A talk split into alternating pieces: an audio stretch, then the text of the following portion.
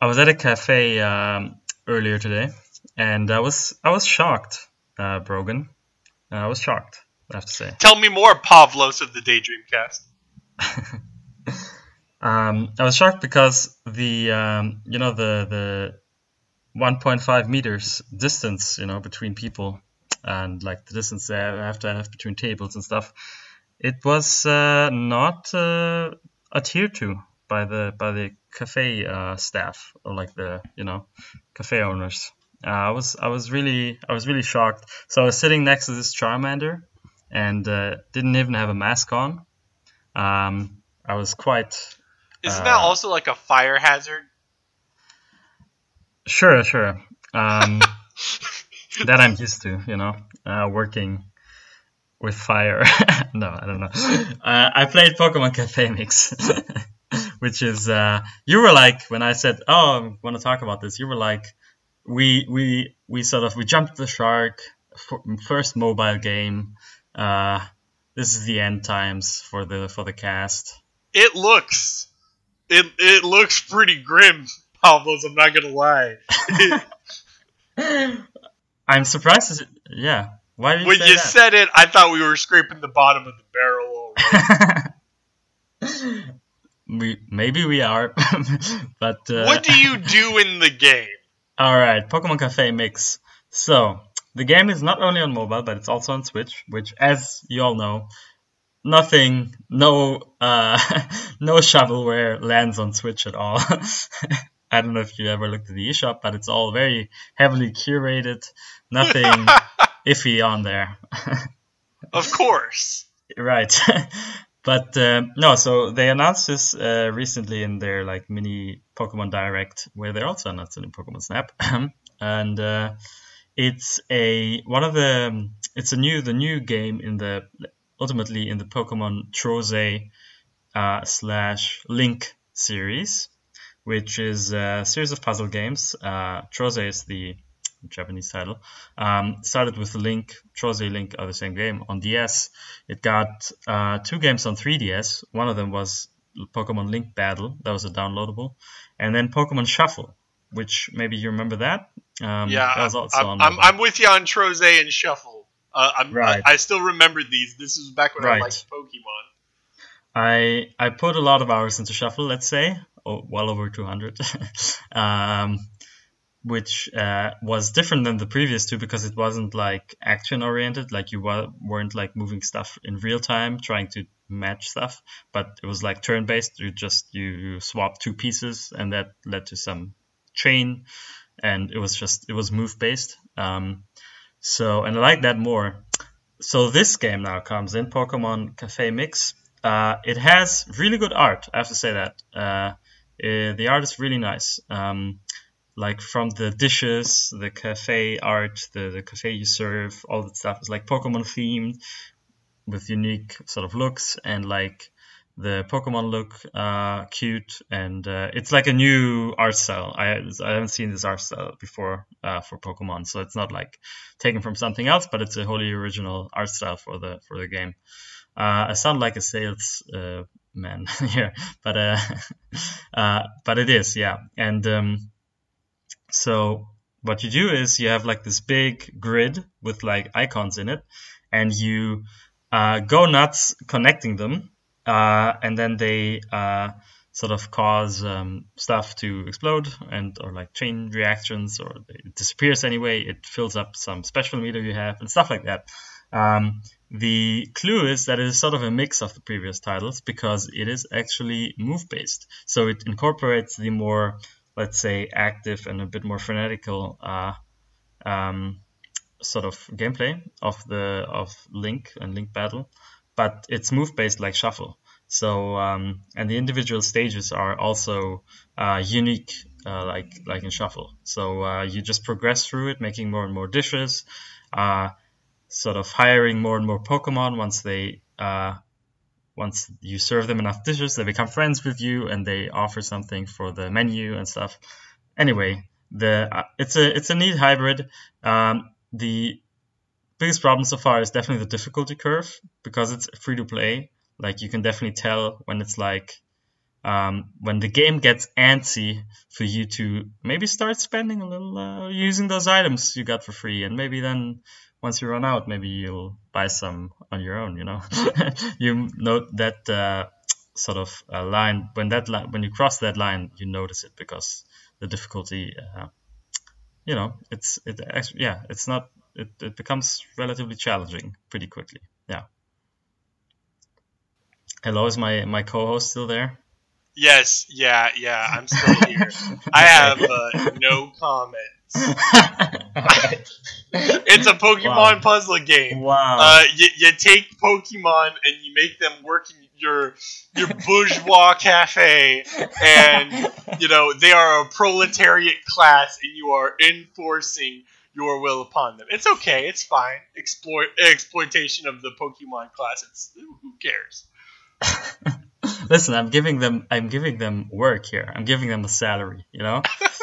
Obviously, I'm pay I pay less than um, minimum wage, but uh, that's what tips are for. Uh, Yeah, you give the Pokemon some berries and it's good enough, right? Right. Uh, well, with that with that out of the way, uh, I don't think I, I'm not sure. I, I wonder if anyone has uh, talked this uh, much about Pokemon Cafe Mix uh, in the o- only on here. Only- you know, this yeah. is where you get the good stuff. exclusive. right. Uh, Right, and here is of course the Daydream Cast, um, your number one and only podcast, not just for video games.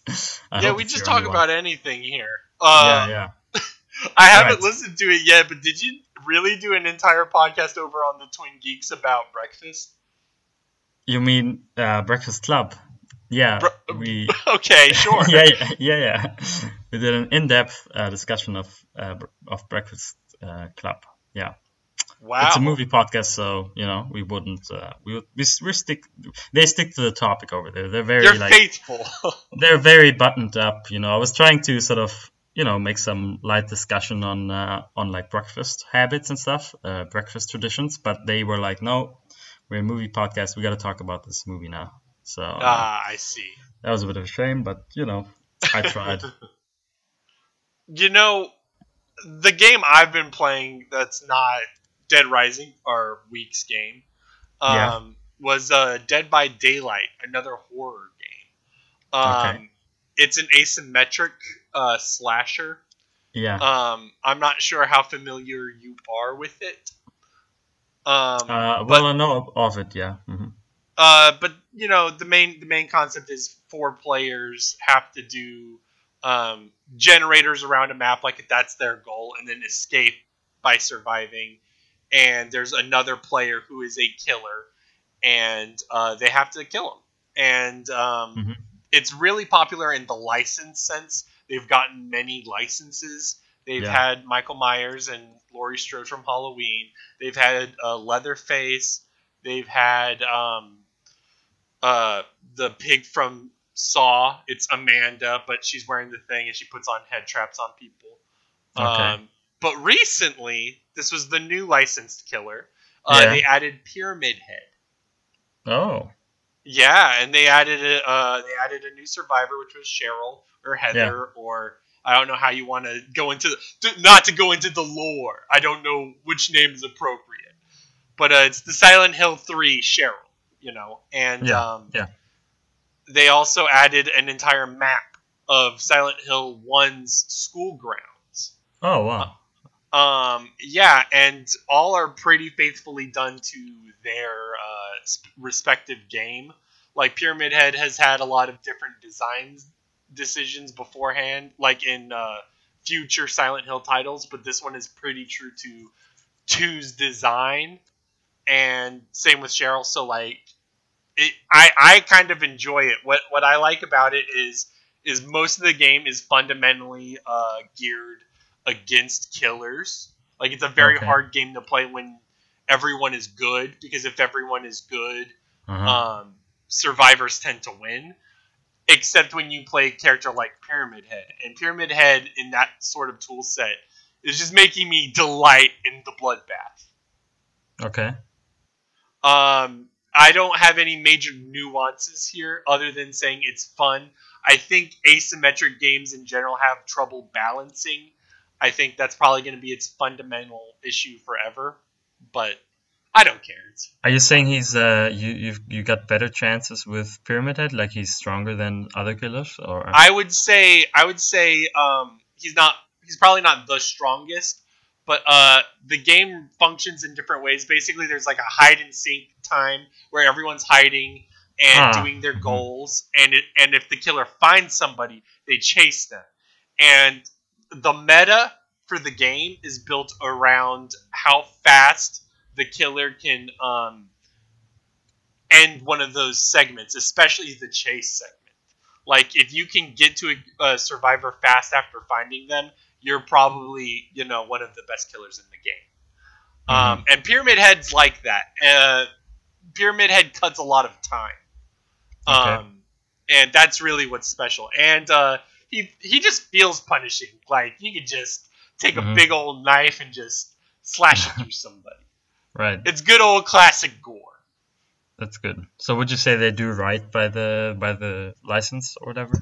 Um, I personally think so. I think some people sometimes get their knickers in a twist about the Mhm. overuse of Pyramid Head. Like, oh, it's Mm. supposed to be a manifestation of James's guilt or whatever. I think they're going too far into the metaphors here.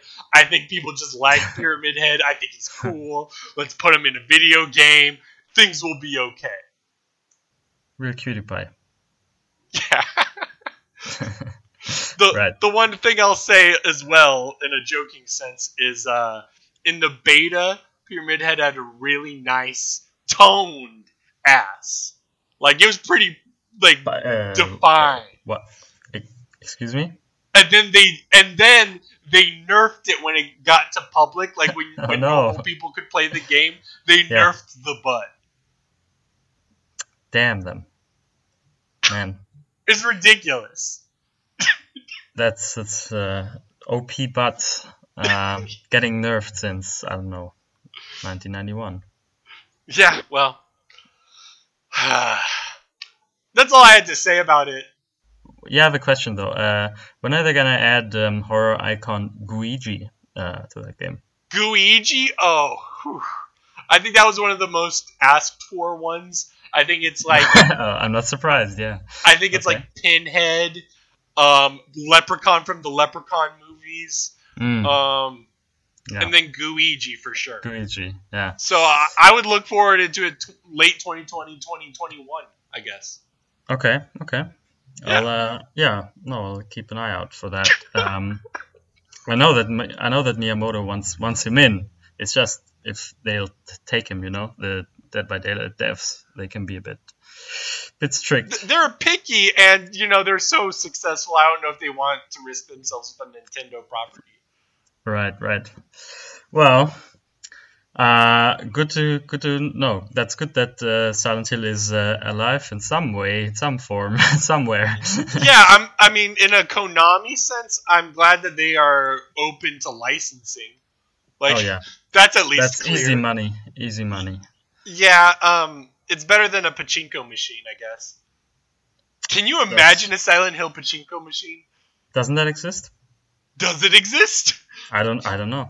I know that an arcade game exists, which is actually like pretty uh, unique and like uh, people like it. But uh, I. I mean, I would actually respect an arcade game, but I, I wouldn't. yeah, no, you should look it up. You should look it up.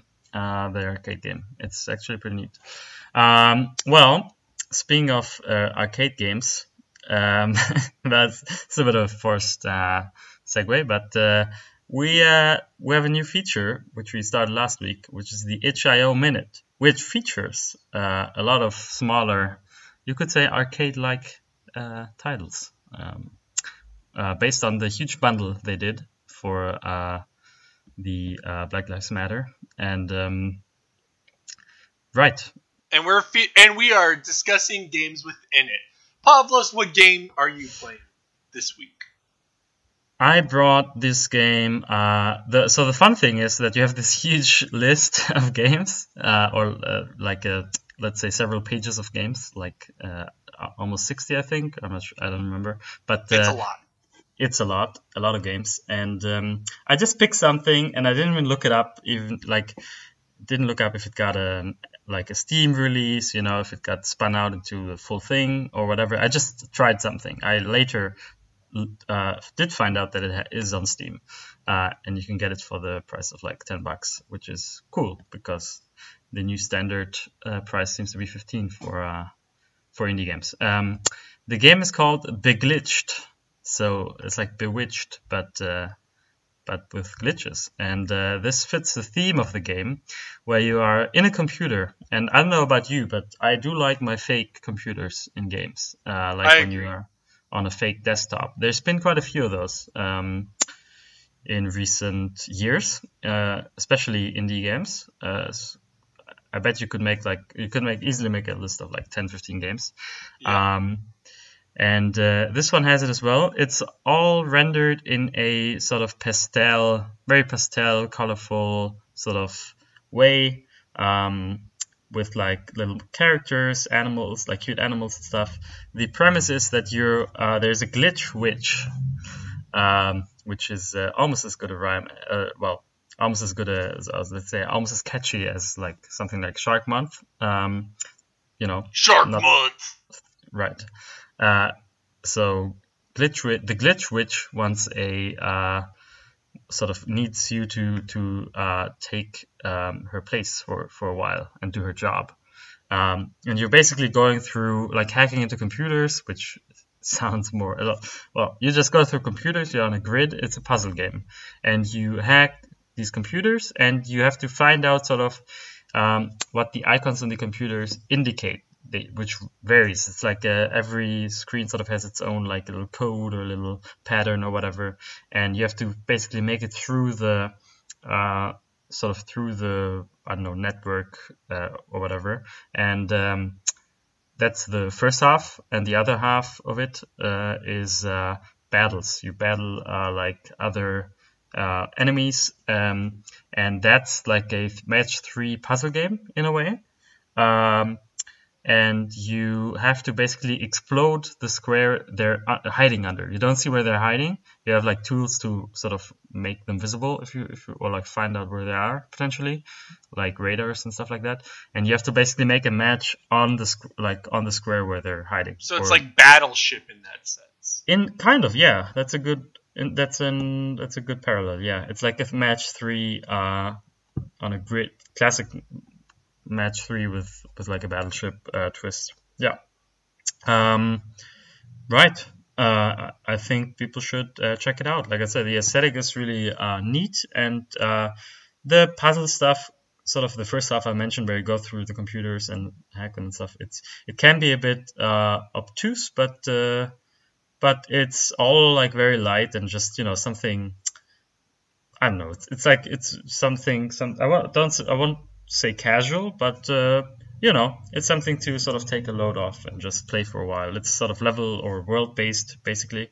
Um, unfortunately, it can be be a bit annoying that you have to restart a world or server or whatever it's called in the metaphor in the metaphor of the game. But uh, and um, that that's a bit annoying, but. Uh, Otherwise, I think it's well worth uh, checking out if you like uh, if you like these puzzle games, let's say. Uh, and this is a unique one. Uh, Beglitched was the name. Wow. How about you? I will actually check it out. Um, I what I like is is is how small these games can be sometimes, and Yeah. uh, but just like how just how fun they can be. Um, I I've, Right. I've been playing a lot of just in a general sense. I'm not going to talk about them here, but I've been playing a lot of the shmups on uh, on the list, and uh, they're really fun. Um, I, I like that, or like the bullet hell ones, where you're Mhm. really just dodging a bunch. Uh, Mhm. That stuff's like very addictive to me. They they Mm-hmm. you know, it's really impressive what people can do with uh, yeah. the resources they have. Uh, my itch.io game um, was Night of the Consumers. I tried to have mine have a little more of a theme, but I think I'll give up on that next round. um, Yeah. Night of the Consumers is basically a. Uh, I think in genre, it's a stealth game, and in Mhm. aesthetic, it's like a, it's like a old like a gross Yeah. garish. It's garish. It's very colorful 90s horror almost. You basically play as a store clerk on your first day at work.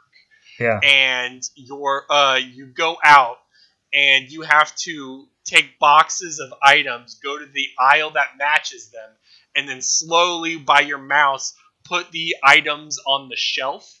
Okay.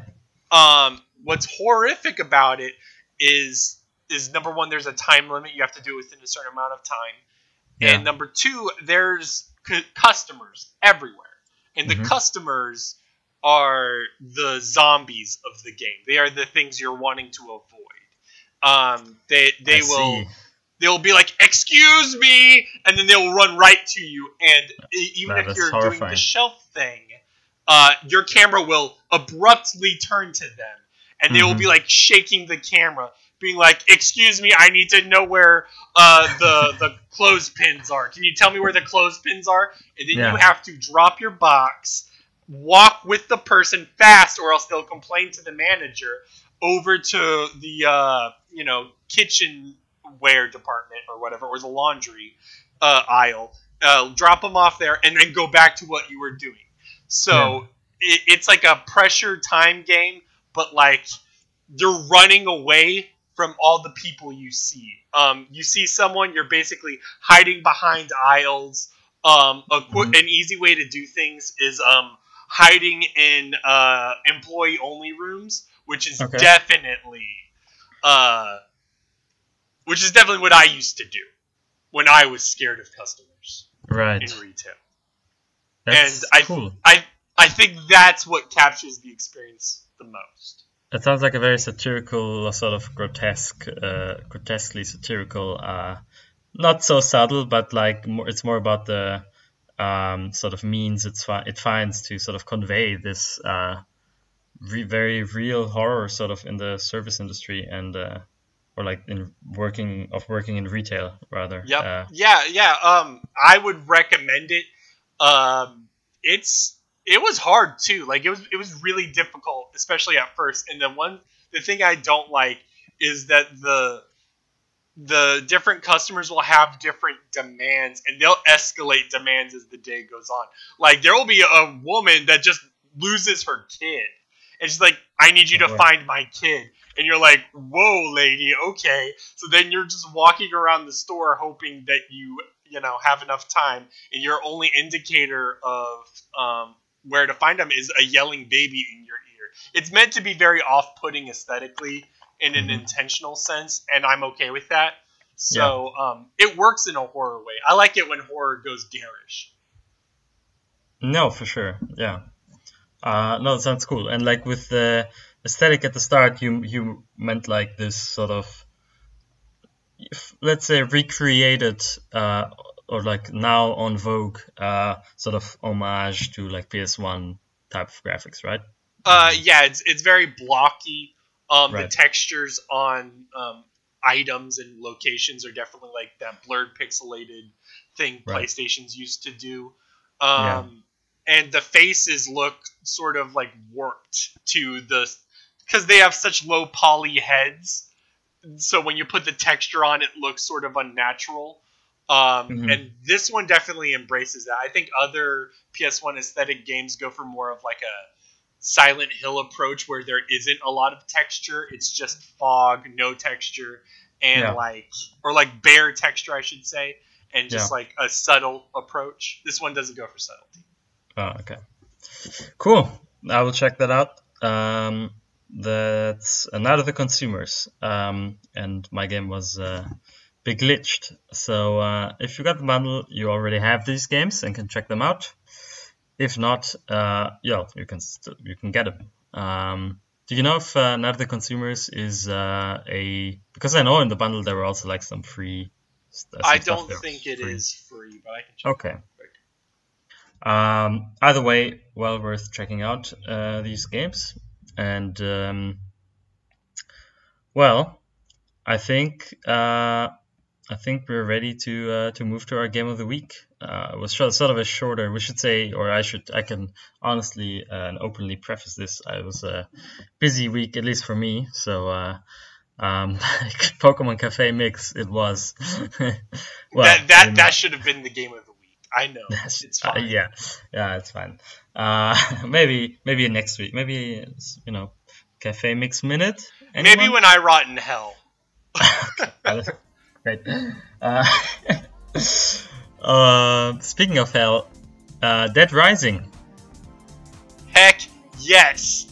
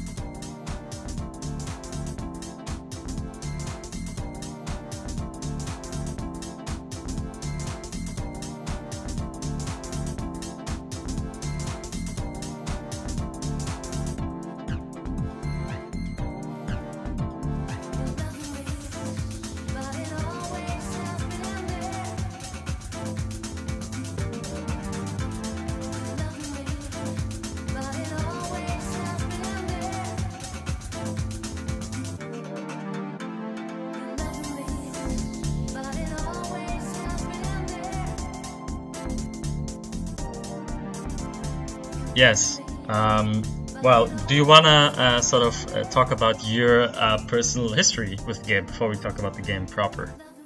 Um, yeah, I mean, I, I think I think I'll, I'll talk about my personal history with it. Um, this is I don't think it is launch. I think it came out a little later in the lifespan of the mm-hmm. Xbox 360. Like, um, I, I remember my first Xbox 360 game was Call of Duty 2 and then I got bored of the console, and then eventually mm. I got Dead Rising, okay. and Dead Rising consumed my uh, my uh, you know early generation uh, yeah. enjoyment. Um, what I we like should say uh, we should say it came out in 2006. I think what's cool about it is it's mm-hmm. It, does a lot of tech demo things for the console I didn't even mm-hmm. think about it, but like obviously there's a what you do in the game is you are a Frank West photojournalist. There seems yeah. to be a zombie outbreak or something's going on in something's Willamette, up. Colorado, mm-hmm. and you are flown in um, to check out the mall where the where all of the rioting and all that's going down. Turns out yeah. there's zombies. You have 72 hours to figure out what's going on um, and you will return back up to the thing. And the gameplay uh, features thousands of zombies, more like hundreds on your screen or dozens. I, I I'm sure it's hundreds, like when it's in like the garage. Um, yeah. But uh, there's just countless amounts to showcase the processing power of the Xbox 360.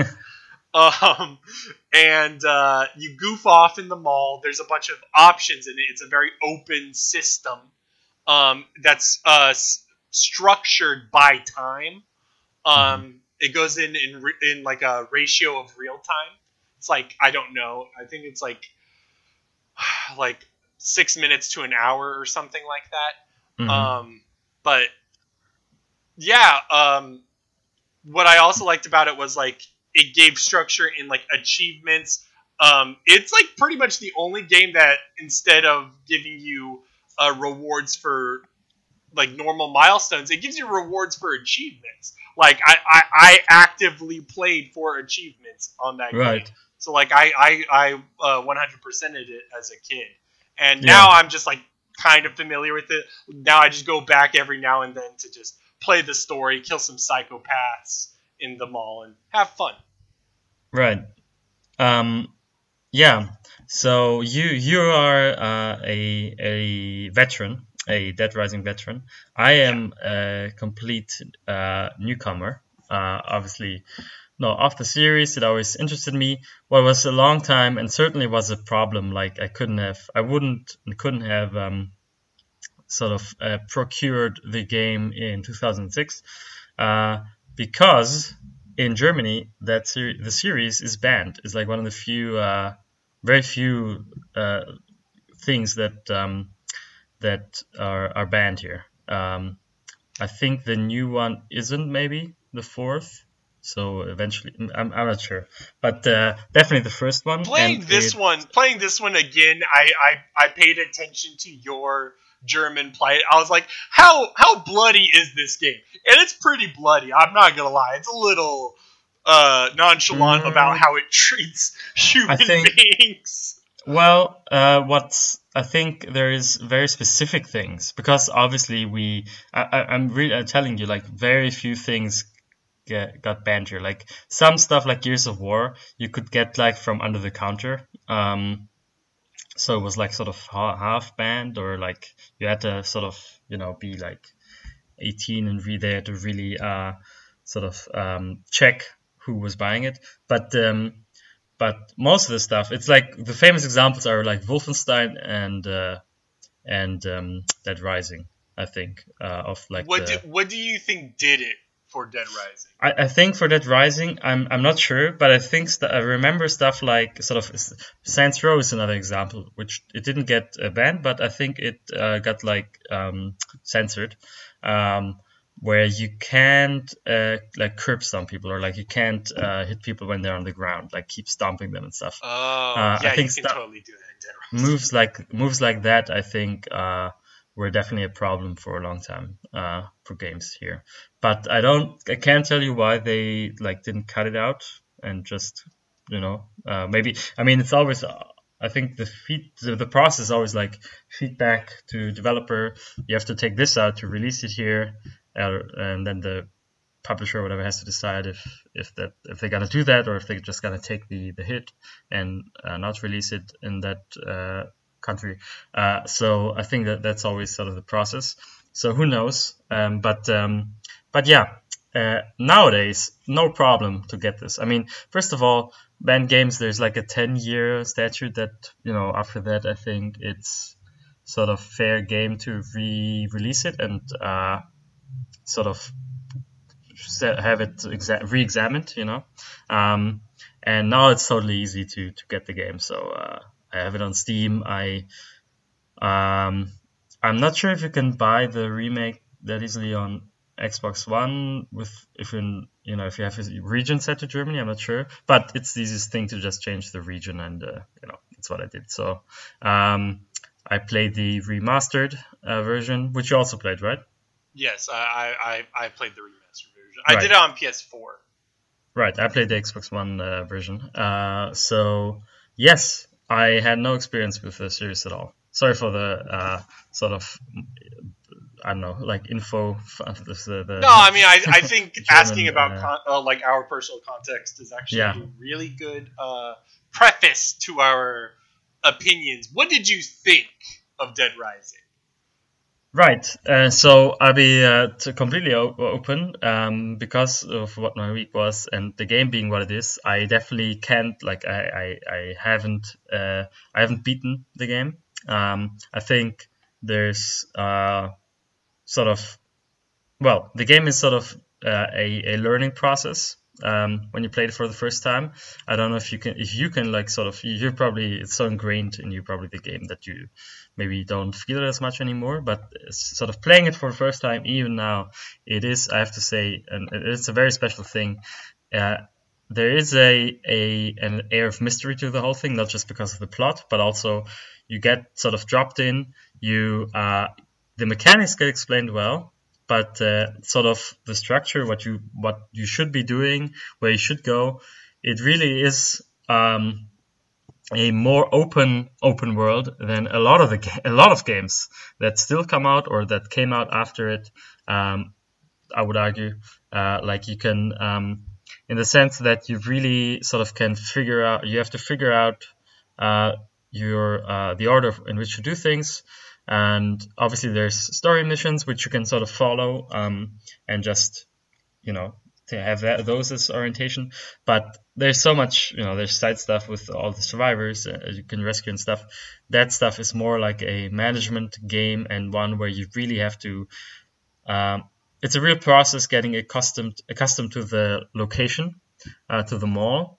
I think basically um, you can spend enough time um, that or you can't spend too much time. Sorry, you can't spend too much time exploring uh, because it really will help you um, uh, knowing the mall, knowing the the paths, knowing where the stores are, and uh, and everything, the doors, the safe rooms, etc., the ducts.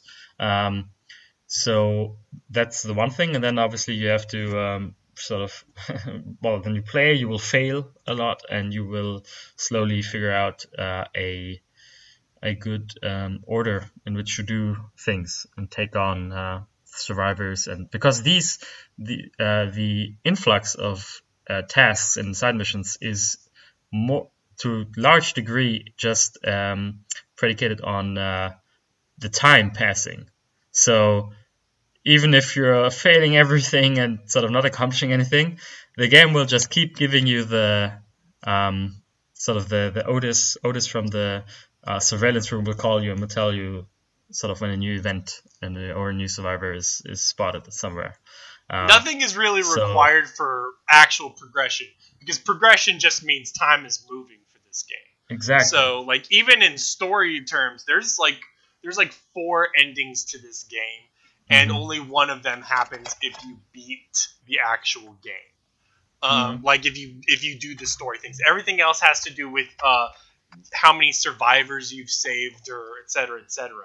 Right. Um, so in that sense, it is it's forgiving and unforgiving, and it's just really where your priorities lie. If you're like, all right, fuck these survivors. I don't give a shit anymore. I just need to do this one thing.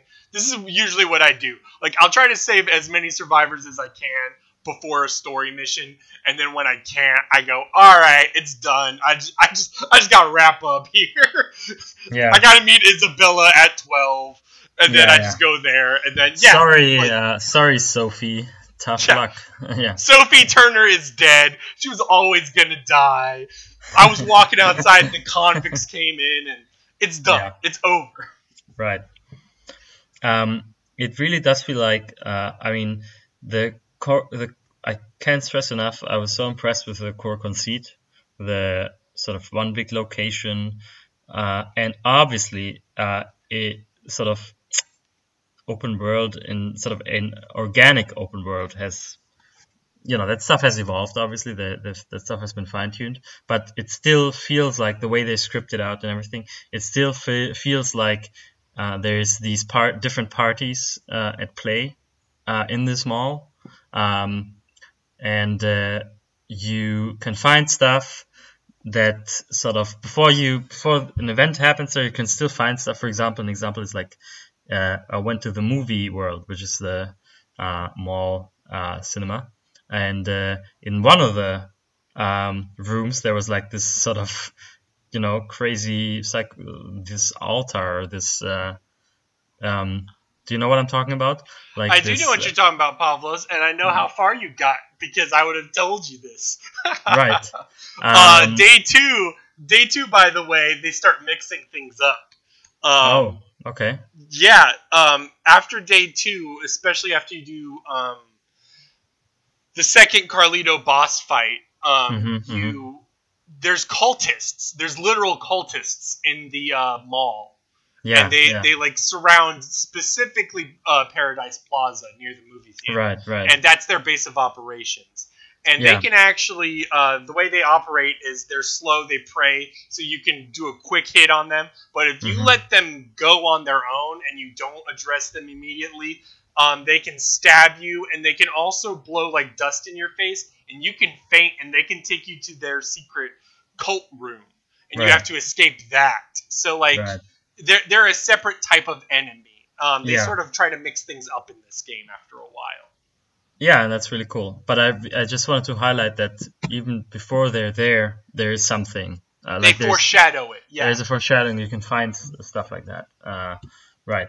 Uh, and that's really great. Um, uh, I mean, it's weird. It's it's uh, it's it's a fascinating game to me, uh, despite the frustrations. Um, but um, I it, it is this weird thing where uh, the stuff that I mentioned, the open world uh, nature of it, is indicative of the time it came out.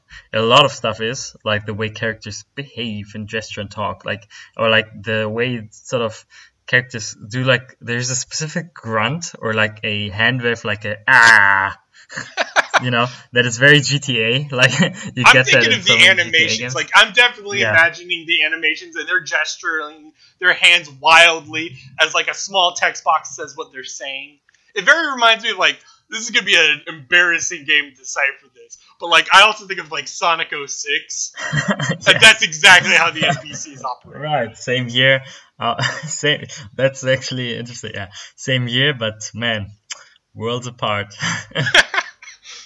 right, and the, you have all that, and at the same time, it's got these arcade sensibilities where it's sort of based up, uh, on replaying it, you know, and uh, sort of finding out its secrets and sort of.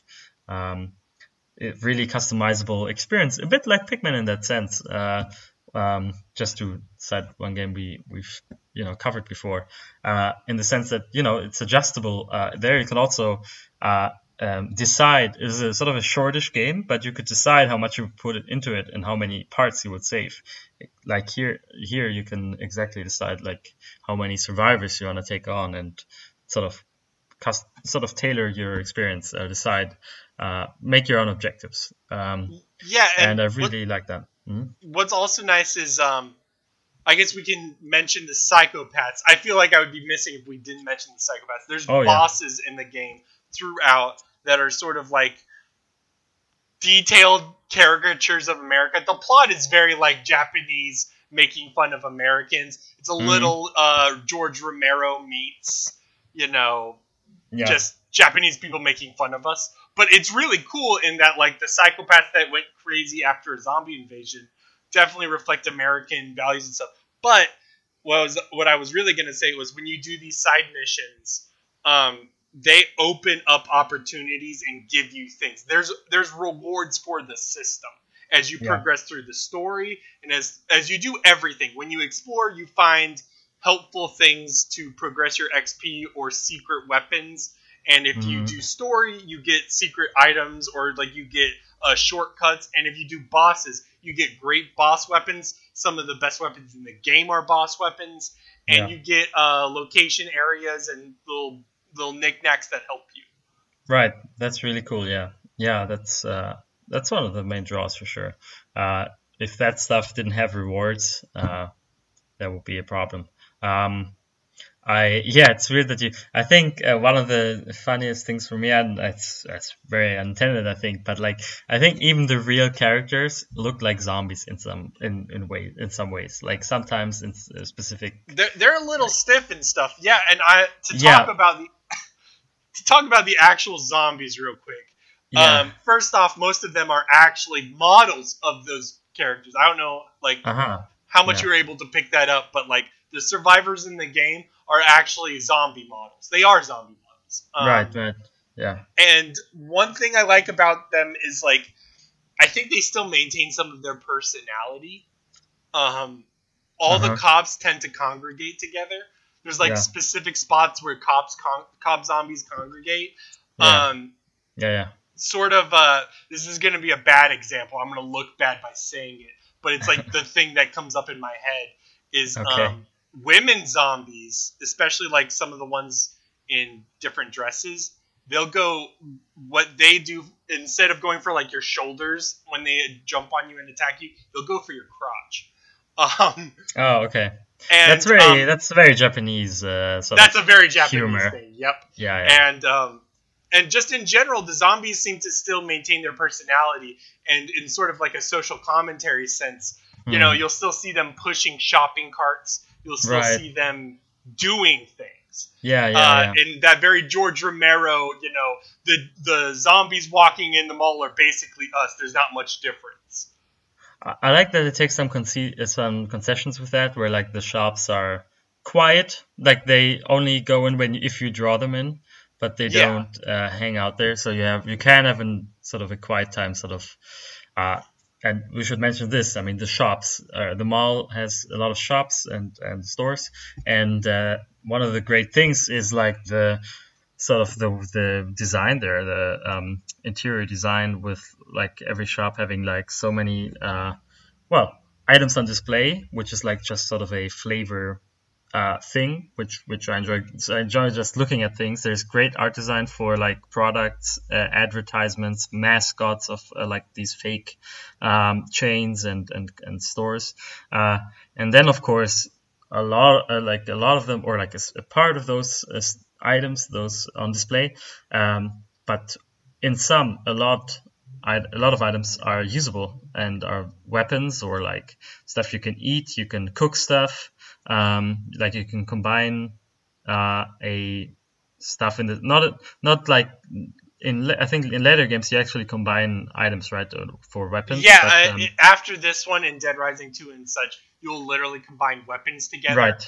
But in this one, you just combine like drinks together right. and stuff like that. Um, but I think the combining weapons for like Dead Rising 2, I think that's the mo like when you play this, even if you didn't know about what happened with 2, um, I think it must have been the uh, most natural uh, thing. Like it t- makes so much sense to make that a sequel thing because um, I don't know, playing it, I was like, this would be this is totally the natural progression here to go the next step for the series. Uh, if this was uh, if the second one wasn't out yet, I would totally be arguing for weapon combining.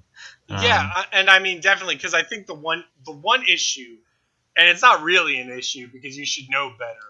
But like the mm-hmm. items that you can use to attack zombies with in the stores, like you can get you know like a, a I don't know I, I don't think you a, a guitar for instance you yeah. get a guitar from the music store and smash uh, zombies with it.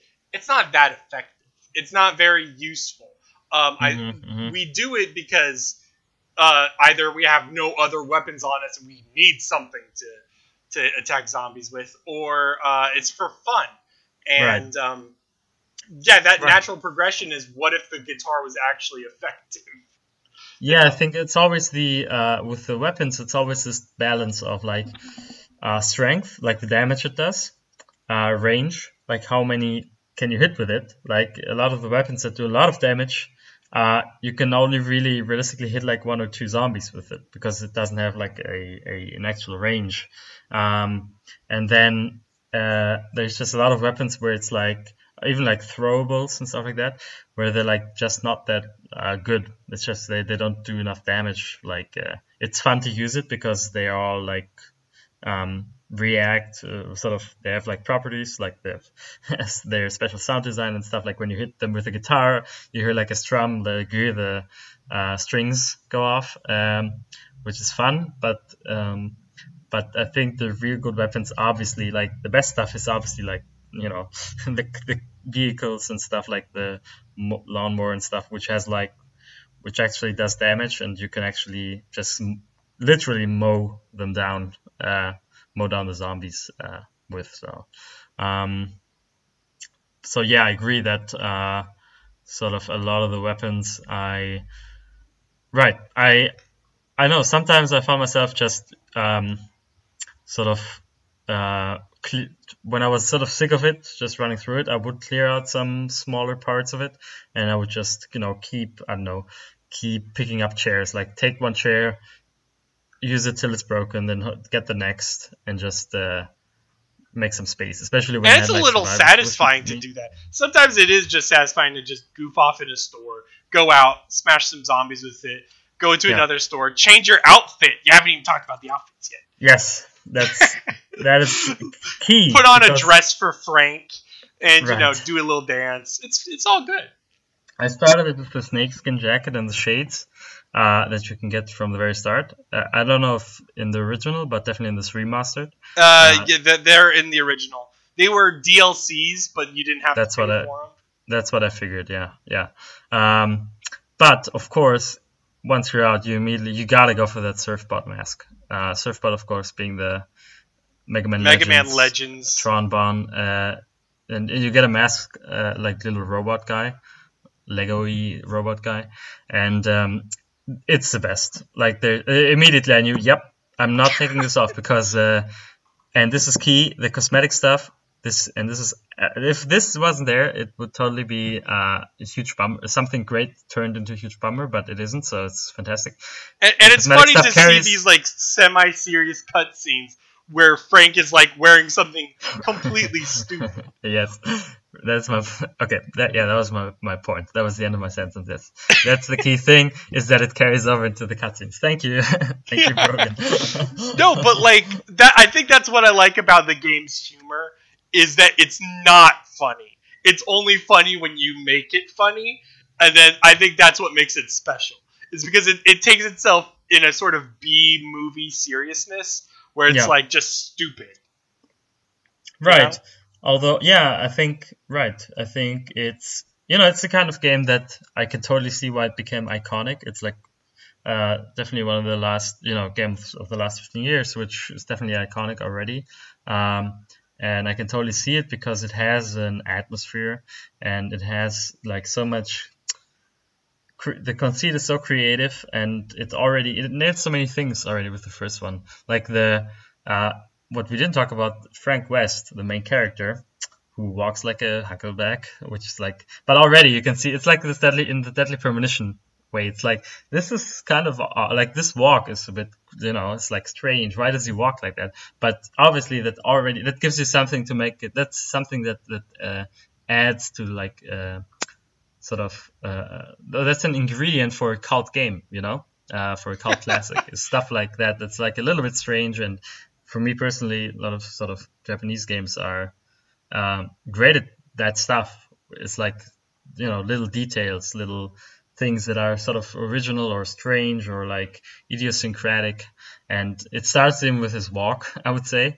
Um, but uh, but the bigger thing is that he's a journalist, and so on top of this entire thing, you have a photography element where you have a camera and you take photos and get also uh, also get XP uh, for that for taking It's photos. its own developed mechanic, not super developed, but Not like super, but- It, it, you can use it and you use it for different styles, yeah, and it, it rewards you based on uh, different aspects, whether or not zombies are being violent, whether or not things are Right. being funny, you know, et cetera, et cetera. Yeah. It recognizes genres for the photos. It obviously based on proximity, how many zombies are in it, stuff like that. Yeah. There's also uh, I don't know if you know this, but there's a thing called PP stickers.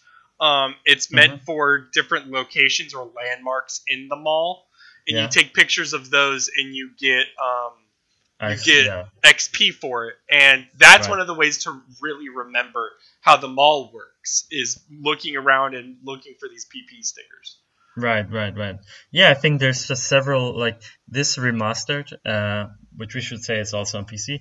Um, it uh, added several save slots, and I think that um, greatly facilitates uh, sort of uh, what I think, what I, to me seems like a a good uh, way to play this game for a newcomer, for other newcomers like like I am, uh, which is like take take some you know maybe make a separate save and use that for some exploration or like uh, um, you know just uh, allow yourself some deaths and just reload and uh, uh, don't don't worry like uh, because as we all know I'm a completionist but uh, this is sort of the game where the This was your run- kryptonite. yes the one run will be you will take it will take a lot of training and sort of preparation and um, time invest- investment to make the one perfect run uh, on it. And even But it would be run- so rewarding, Pavlos. it would be yeah. I, I think I when I have more time I will definitely uh, come back to this game and and and put put some time in because I do think it's it's really fun. And um, the loca- the sense of location uh, one thing I really wanted to mention is also greatly enhanced by or just the character of the game by the soundtrack. Um, which has uh, you know which is a variety of uh, I've brought Deadly Premonition up already. I'm gonna do it again because some stuff reminded me of that. Obviously, Deadly Premonition was a couple of years later, but um, the it's done by Hideki Okugawa, which who uh, is the Third Strike um, composer. Um, also, interesting enough, uh, assisted on Apollo Justice, which is uh, um, which was You'll learn for me to something new every day. Yes, and he was assisted by uh, Marika Suzuki, who mostly did work on Monster Hunter. Um, and there's a great mix of like really recognizable dramatic themes, uh, sort of character um, themes, um, like you know uh, for for the different psychopaths or like this the fucking theme when the you when you encounter the the guys on the car in the yard. My God, Th- he did not make up. that. He, for the record, he did not make that. Uh, mean, the the convict guy's car. This I know this because it's a meme. It's Right. Gone Guru by a band. It's by like a new metal band called. oh Life yeah, yeah, no, I know that, but it's like Sorry. right. Sorry, no, no, it's good that you mentioned that. Sorry, I totally f- forgot. Yeah, uh, it's true. I you have to. Uh, I I wanted to laud both the original as well as the curated uh, aspects of the of the soundtrack. Yes, sorry. Um, right. I I personally like the um, I definitely do like the ambiance, uh, the environment music where it's sort of like not muzak, but it's it is very like mall aesthetic. I love Yeah, I do mall. love that music, especially jazz. in the American sense. Like he uses guitar twang because it's in the middle of Colorado, and I think that's really really cool. Mhm. Um, and my favorite songs in the thing are psychopath songs because they they some of them have their own themes and stuff, and those can get really good. I like the clowns theme; it's Yeah. super fun. Thumbs up. lyrics in uh, in game music always always appreciated. Um, uh, didn't we mention that before once? Didn't we already make this? uh, Maybe, but we're saying it now. yes, we're definitely saying it now. Um, right. So a lot of lot of uh, sort of the big stuff and a lot of little things and stuff. I think totally works. Aga- Again, um, I had some t- trouble with the game, but that was more owed to just you know it's all good. ju- I I, th- I think it's part of it, and um, Right. I do think like the multiple saves enable um, yeah. well, um, it's a more forgiving experience because I would restart an entire run, and you'd keep your levels, um, Mhm. but otherwise I'd be like, yeah, this run's a wash. I can't, I can't do anything. I'm, I don't have enough time, so I would just reset everything, and um, that's definitely better now. Um, it's, I.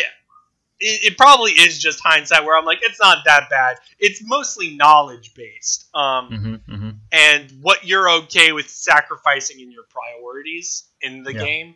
Um, and I, I like those active choices. The thing I was going to say in a general sense, and I guess I'll mention it in the post game sense because you don't know the post game.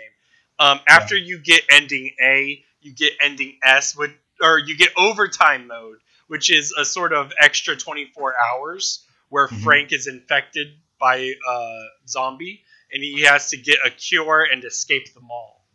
And um, that's fun. Uh, you don't really fight a lot of zombies there. You mainly fight um, actual military people. I think that's sort of where the game's starting to get a little uh, clunky in combat. Um, I think the game is definitely built for slow, numerous, dumb mobs of enemies. Um, but then there's Right. also infinite mode, which is basically the sandbox of the game.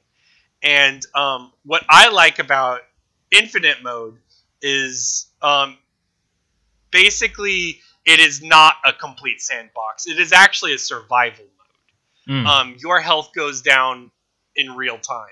So as Hmm. you're going through the days, you're constantly looking for food, and food does not replenish in that mode.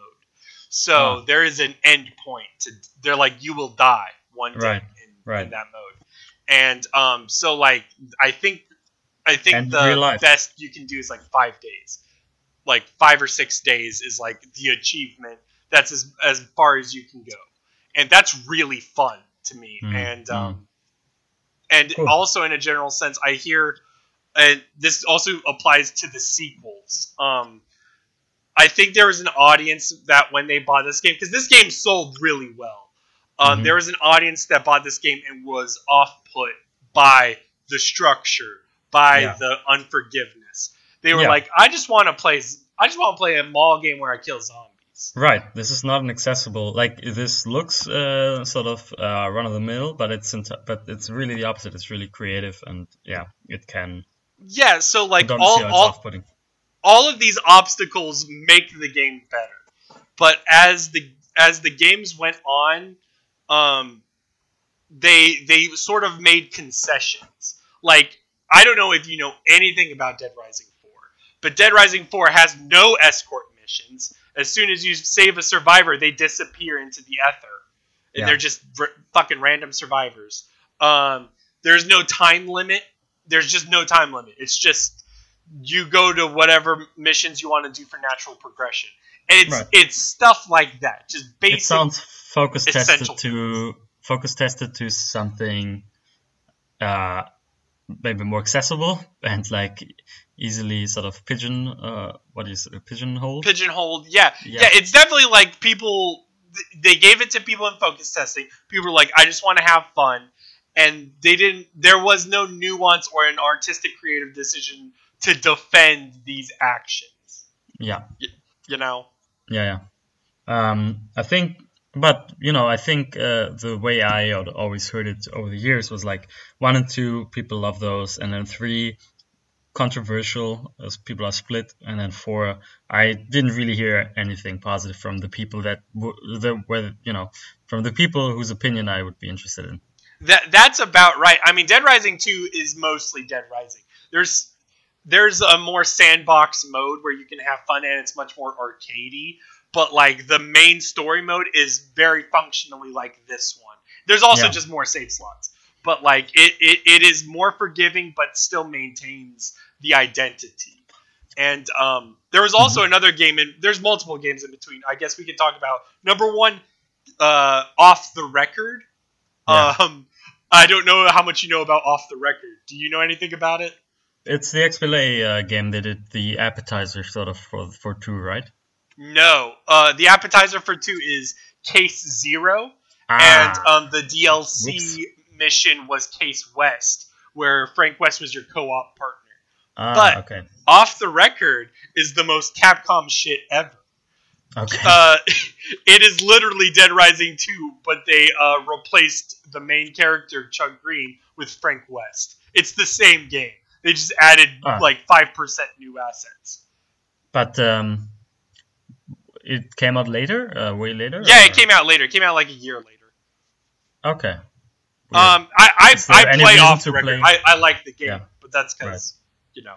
Um, Right, you, we should talk a bit about like uh, for people um, sort of well, what would be the progression here for people sort of interested in in playing more.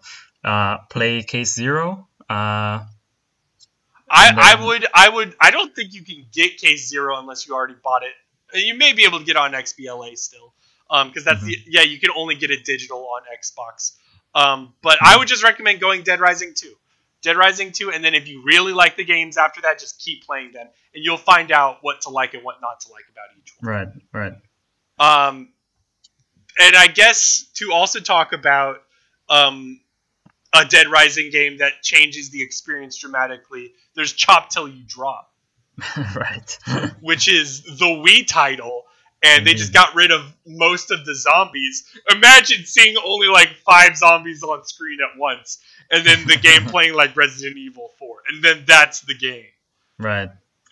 Uh, they tried. I mean, I I find these sort of always these ports um, always too interesting to be mad uh, like to be mad at them because I agree. It's Yeah. impressive that they did it. The Right. ambition of Yeah. putting Dead Rising on the Wii. And you know? also just interesting to see these alternate sort of versions for the games and you can see how the technical plays into it and it's like it's just we it's like from a but I already see it from uh it, it, the news I remember seemed sort of you know it, it seemed dumb at the time but um you know like 15 years later it's uh, I find it already I find it interesting an interesting bit of like um you know game game game history or whatever like from a from a historical sense I, I I find it I find it interesting. Um, just like when you compare like version differences for you know older games uh, and stuff like that. So uh, did you did you play the Wii one? I played it briefly. I rented it. Ah, okay. Um, it was it was um, it, it wasn't. I don't think zombies are an essential Dead Rising experience. I think they're they are an obstacle. They are the thing to slow you down in the game. right, right. So, um, they what I liked about Dead Rising uh, Chop Till You Drop is that they actually gave you um, multiple enemy types. They gave you like animals. There's like animals in the game that you have to fight. Um, so like there's there's like a what I wish is that why did they put it in a zoo? There's no zoo in the mall, so there must have been Yeah. some pet store that just like leaked into the mall. But uh, there's like a parrot that drops grenades. it's just random shit like that, Hang and on. you gotta you sure love. this isn't the best version. Uh, you Yeah. you gotta respect it, you know. Yeah, for sure. Um, I I did want to mention. I don't know if you have any uh, more points on on the rising, but I did want to mention just a couple problems, and I noticed that I didn't didn't really, you know, mention them. Um, I want to say that uh, obviously, or we should mention, I think that obviously the game has some problems, like survivors. Uh, I disagree. It's perfect the way it is. survivors can act pretty dumb. It's like uh, that's it's not the only game with that problem. Obviously, always escort stuff is in games is uh, But it's weird that escort is like a primary function of the game. If you do not like escort missions, you may not like Dead Rising. sure, it is, sure. I would say, a quarter of the game. I think you have to sort of make a peace with how it works, and then sort of uh, you know do the I don't know like work with yeah sort of work with with it and around it and find the the ways to to make it not annoying. Really, Uh, like if you're going into the game, I would recommend using the cam, like the the zoom in camera, and using the marker to tell people where to go. mhm. and the only time I would do the press like mash Y over here for them to follow you is if um, you need to reset them. That's the Uh-huh. that's the only time I would actually do Right. that. Um, and other than that, it's just pray to God that there's not enough zombies in their way to slow them down for right, right. however long. Um, another thing I wanted to mention, uh, you can change this. Uh, I would, uh, for me, I would recommend it. I don't know, uh, the um, the the aiming of items. Uh, first of all, you're very used. People I will be very used to now to press uh, left trigger to zoom in, but that's your camera. Uh, so actually, you press right the right stick, uh, uh, the right trigger uh, to, to to aim an item that you want to, or a gun or whatever, and then X to use it. Uh, but and when you're zoomed in, um, the initial setting is aiming with left stick. But personally, I would recommend trying to change it, try to change it to uh, aiming with the right stick. I, I, would say that's more in line with modern control schemes, and to me, it feels much more natural. As I noticed, I was always going to the right stick. I wasn't moving, so I was like ah, panicking, and then I noticed, oh, um, right, it's the left stick to aim. So uh, that's something you can do. So um, just as a uh, PSA, um, the I for me the most annoying thing uh, by far is um, when you when you use something and it breaks um, or you it's throwables and they and you run out of them, but you are you, you're still sort of attacking.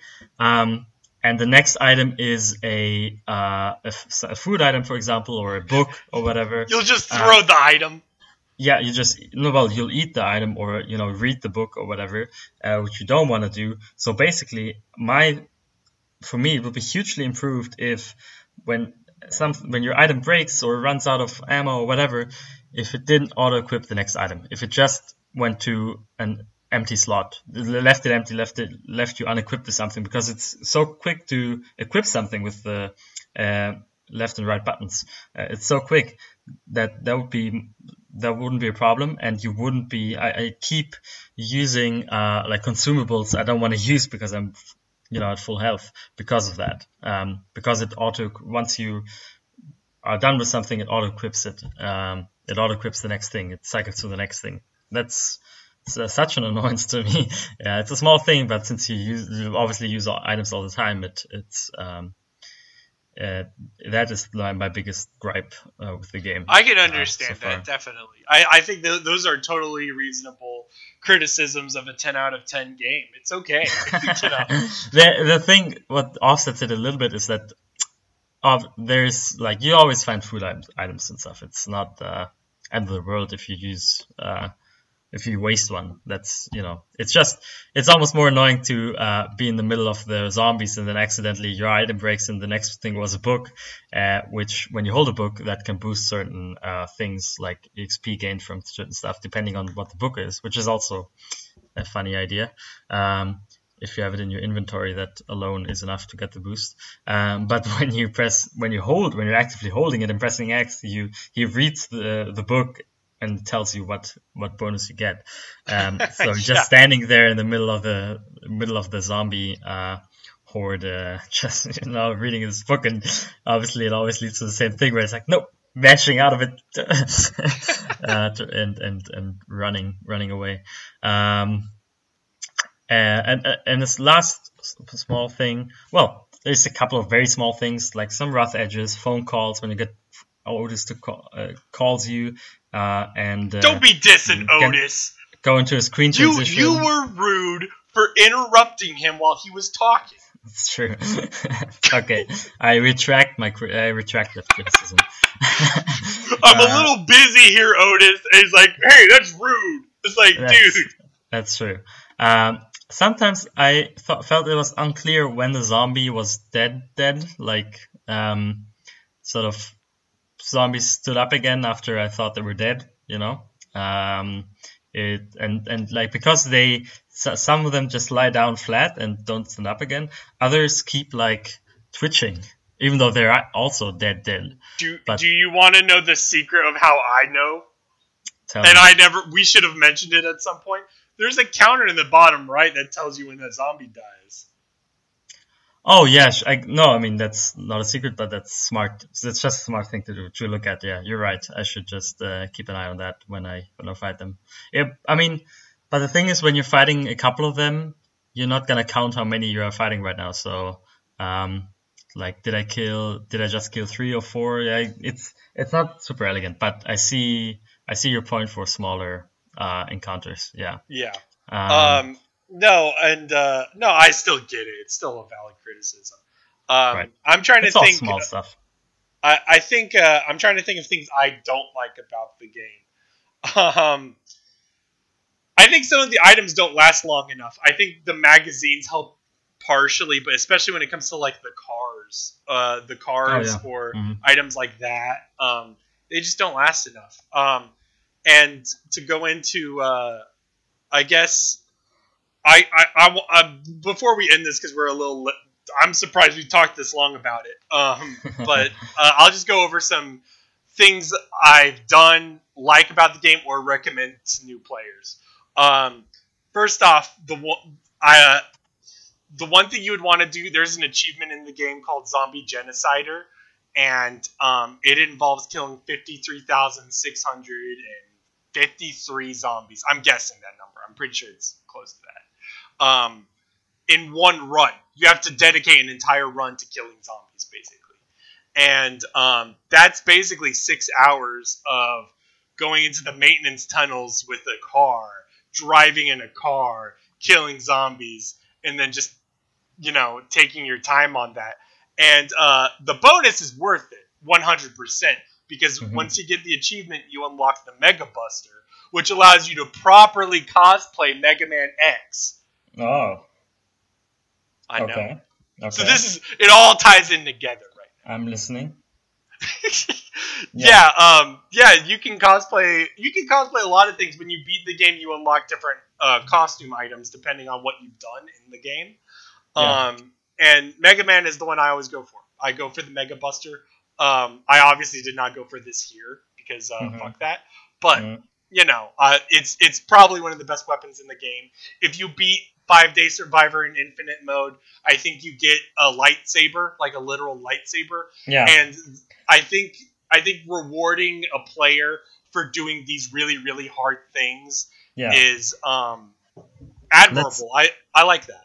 Let's save some of the surprises though. But that's a good appetizer uh, for you know. Here's and, the thing: is if I didn't tell you those, I don't think you'd do them ever. Wait, you mean me? I mean, you, no, you yeah, know, just like, or in general, like, yeah, I, I think saying what the prize is definitely helps I found, will to go on. I found three uh, enemies in Circle of the Moon for gear with a 0.5% drop rate for gear that I wouldn't actually need, and it doesn't even, you know, it's like part of my just the my head. The, Why would you do this? requirement that I made in my head for like okay 100% completion. I won't do the different runs like sharpshooter and stuff. Post like um, I won't do a new playthrough, but I'm I want to get I have to get all the gear. That's part of my. Uh, my, The, my the next episode of this is definitely going to be just an exploration of Pavlos' psyche and why he feels compelled to complete things when he does not need to. yeah, it's a mystery. Uh, right. I think that's that's a wrap on Dead Rising. Um, What Uh, game are we playing next, Pavlos? we're playing the game uh, Phantasy Star. Um, Woo! yeah, we're going back uh, back in time again. Our And, first uh, RPG. Right, our first RPG. Um, so you can play that on uh, on well on anything, but uh, really, but um, they put out that Sega Ages version on Switch, which has uh, some neat quality of life stuff, which we'll get into uh, next episode. So uh, come back for that. Thanks for listening, and thanks for the uh, in-depth discussion, uh, my dear Brogan, on Dead Rising. No problem, Pavlos. Like, comment, and subscribe. You know what it is. Hit the you bell can icon. find me on Twitter at Broken Chat. And I think I'm done plugging. I think we're good to go. See you next time. Bye.